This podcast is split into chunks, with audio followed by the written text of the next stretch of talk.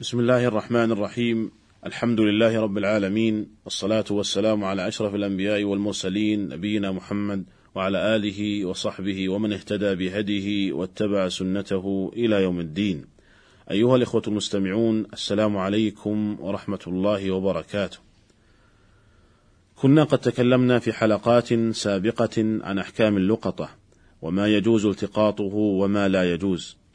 وأن ما يجوز التقاطه يجب تعريفه لمدة سنة فإن جاء طالبه وإلا كان ملكا لواجده.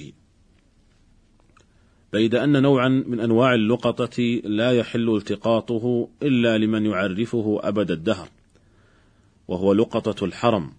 فقد جاء في الصحيحين عن أبي هريرة رضي الله عنه قال لما فتح الله على رسوله صلى الله عليه وسلم مكة قام في الناس فحمد الله وأثنى عليه. ثم قال إن الله حبس عن مكة الفيل وسلط عليها رسوله والمؤمنين وإنها لم تحل لأحد كان قبلي وإنما أحلت لي ساعة من نهار وإنها لن تحل لأحد من بعدي فلا ينفر صيدها ولا يختلى شوكها ولا تحل ساقطتها إلا لمنشد. قال الحافظ ابن حجر رحمه الله قوله صلى الله عليه وسلم ولا تحل ساقطتها إلا لمنشد أي معرف وأما الطالب فيقال له الناشد تقول نشدت الضالة إذا طلبتها وأنشدتها إذا عرفتها. وأصل الإنشاد والنشيد رفع الصوت والمعنى لا تحل لقطتها إلا لمن يريد أن يعرفها فقط. أما من أراد أن يعرفها ثم يتملكها بعد ذلك فلا.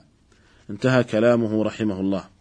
وقال ابن القيم رحمه الله قوله صلى الله عليه وسلم ولا يلتقط ساقطتها إلا من عرفها وفي لفظ ولا تحل ساقطتها إلا لمنشد فيه دليل على أن لقطة الحرم لا تملك بحال وأنها لا تلتقط إلا للتعريف لا للتمليك وإلا لم يكن لتخصيص مكة بذلك فائدة أصلا. قال وقد اختلف في ذلك فقال مالك وأبو حنيفة لقطة الحل والحرم سواء وهذا إحدى الروايتين عن أحمد وأحد قولي الشافعي ويروى عن ابن عمر وابن عباس وعائشة رضي الله عنهم.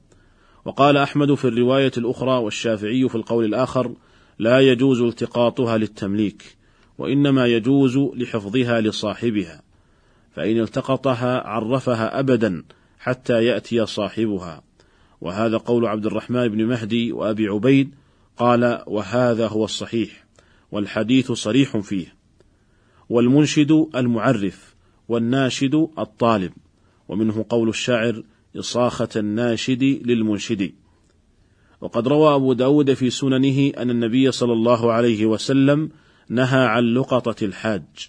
قال ابن وهب يعني يتركها حتى يجدها صاحبها. قال ابن القيم قال شيخنا يريد شيخ الإسلام ابن تيمية رحمة الله تعالى على الجميع قال وهذا من خصائص مكة. والفرق بينها وبين سائر الآفاق في ذلك أن الناس يتفرقون عنها إلى الأقطار المختلفة فلا يتمكن صاحب الضالة من طلبها والسؤال عنها. بخلاف غيرها من الدواب. انتهى كلامه رحمه الله. والحاصل أيها الإخوة أن لقطة الحرم لا تحل إلا لمن يعرفها أبد الدهر.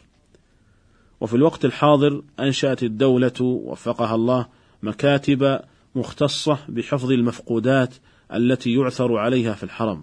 وحينئذ نقول بإمكان من يجد لقطة في الحرم بإمكانه أن يسلمها لتلك المكاتب خاصة إن خشي ضياعها لو لم يلتقطها.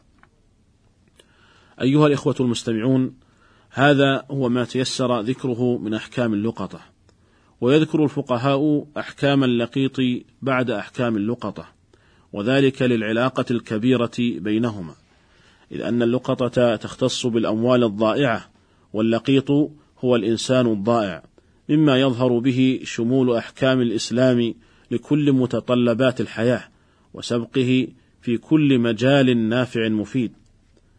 فالإسلام اعتنى بأمر اللقيط وقرر له حقوقا.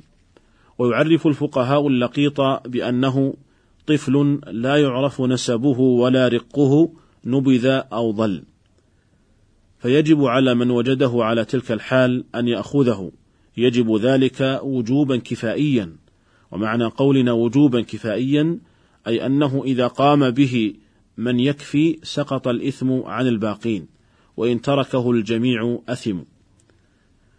وما وجد مع اللقيط من المال أو وجد حوله فهو له عملا بالظاهر ولأن يده عليه فينفق عليه ملتقطه بالمعروف لولايته عليه.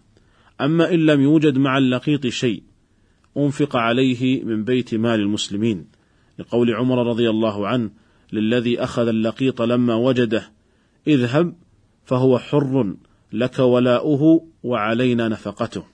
ومعنى ولاؤه أي ولايته. ومعنى وعلينا نفقته أي أن نفقته تكون من بيت مال المسلمين. وفي الوقت الحاضر يوجد دور للرعاية الاجتماعية ورعاية اللقطاء. فبإمكان من وجد لقيطا أن يسلمه لتلك الدور لتتولى هي بدورها الإنفاق عليه ورعايته. وأما حكم اللقيط من ناحية الدين أنه إن وجد في دار الإسلام أو في بلد كفار يكثر فيها المسلمون فهو مسلم. لقول النبي صلى الله عليه وسلم كل مولود يولد على الفطرة. أما إن وجد في بلد كفار خالصة أو يقل فيها عدد المسلمين فهو كافر تبعا لتلك الدار. وأما ميراث اللقيط إذا مات وديته إذا جني عليه بما يوجب الدية فيكونان لبيت المال إذا لم يوجد من يرثه من ولده. وإن كان له زوجة ولم يكن لها ولد فلها الربع والباقي لبيت المال. وأما ولي اللقيط في القتل العمد العدوان فهو الإمام أي حاكم الدولة المسلمة فيخير الإمام حينئذ بين القصاص والدية لبيت المال لأن الإمام يعتبر ولي من, و من لا ولي له وإن أقر رجل أو أقرت امرأة بأن اللقيط ولده أو ولدها فإنه يلحق به نسبا لأن في ذلك مصلحة له باتصال نسبه ولا مضرة على غيره فيه والشريعة الإسلامية تتشوف لحفظ الأنساب. أيها الإخوة المستمعون، واللقيط وإن كانت ولايته لواجده كما قال عمر رضي الله عنه، إلا أنه يبقى أجنبيا عنه، فإذا بلغ اللقيط مبلغ الرجال وجب على نساء واجده من زوجة وبنات ونحوهن وجب أن يحتجبن عنه. وبهذا يعلم خطأ ما قد يوجد من التساهل من بعض الناس في هذا الأمر واعتبار هذا اللقيط كالابن لهم وعدم احتجاب نساء أهل البيت عنه. أيها الإخوة المستمعون هذا هو ما اتسع له وقت هذه الحلقة ونلتقي بكم في الحلقة القادمة على خير إن شاء الله تعالى. والسلام عليكم ورحمة الله وبركاته.